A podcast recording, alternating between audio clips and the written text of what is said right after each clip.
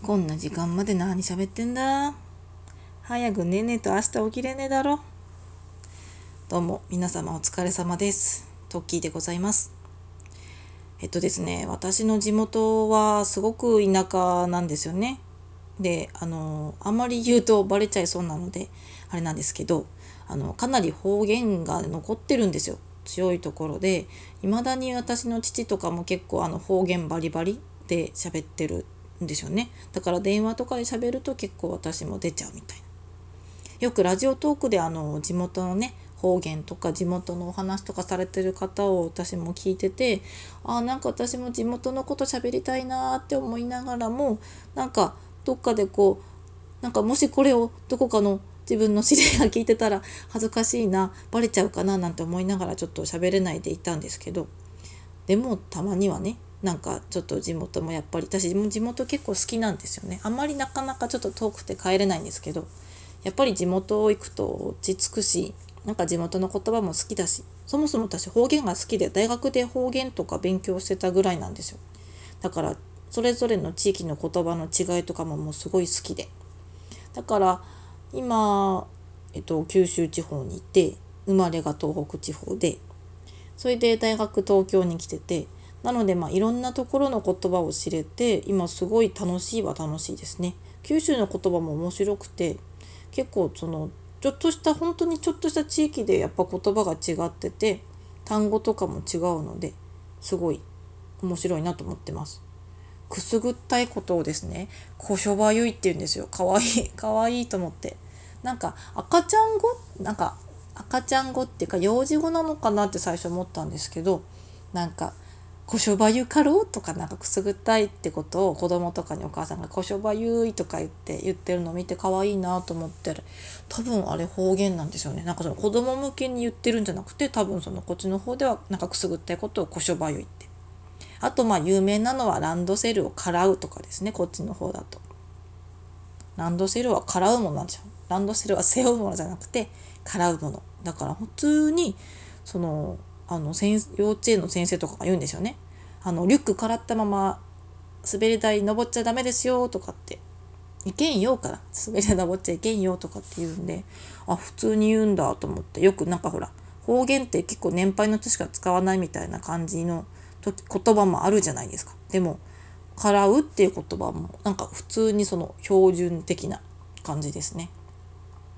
あと私がこっちに来てちょっと驚いた方言としてはあのペンが書けないあのインクが切れてペンが書けないこともこのペンつかないって言うんですよ。このペンつかないねって最初よく分かんなくてでもなんか幼稚園の先生とかもちょっとこのペンつきにくいかもしれないんですけどとかって言ってもらった時にあなるほどそういうことかって言って最近はもうなんか自分でもちょっとあこれつかないかもしれないですけど使ってくださいみたいな感じであのインクが出にくいことを多分つかないって言ってるんですけどなんかそれも不思議不思議というかなんかへえと思ってなんか多分関東の人には絶対言わないですよね。そうであと逆に私の地元の言葉で言うと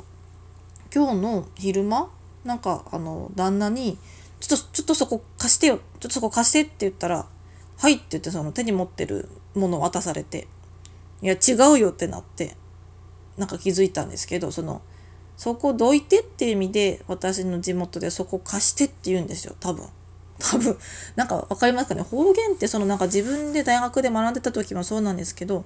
あの英語と日本語でもそうだと思うんですけどそのなんだろう。ホットイコール暑いってその全く置き換えられなくて要件定義っていうかそのなんか難しくなっちゃうんですけどその言葉の定義として意味を表す領域意味を表す範囲っていうんですかね。あの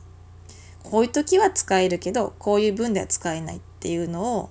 その同じような言葉で置き換えれるけどこっちの時はこういう意味でこっちの文ではこういう意味で使うよみたいな感じで丸々置き換えられないのでだかなかなかこう外の世界にというか他の地域に伝わりにくいことがあるんですよね。その貸してっていうのもちょっとそこ貸してっていうのも本当に場所をそこちょっとどいてほしい時だけじゃなくて多分ちょっとこう自分が代わりにそこやるからどいてみたいな時にちょっとそこ貸してって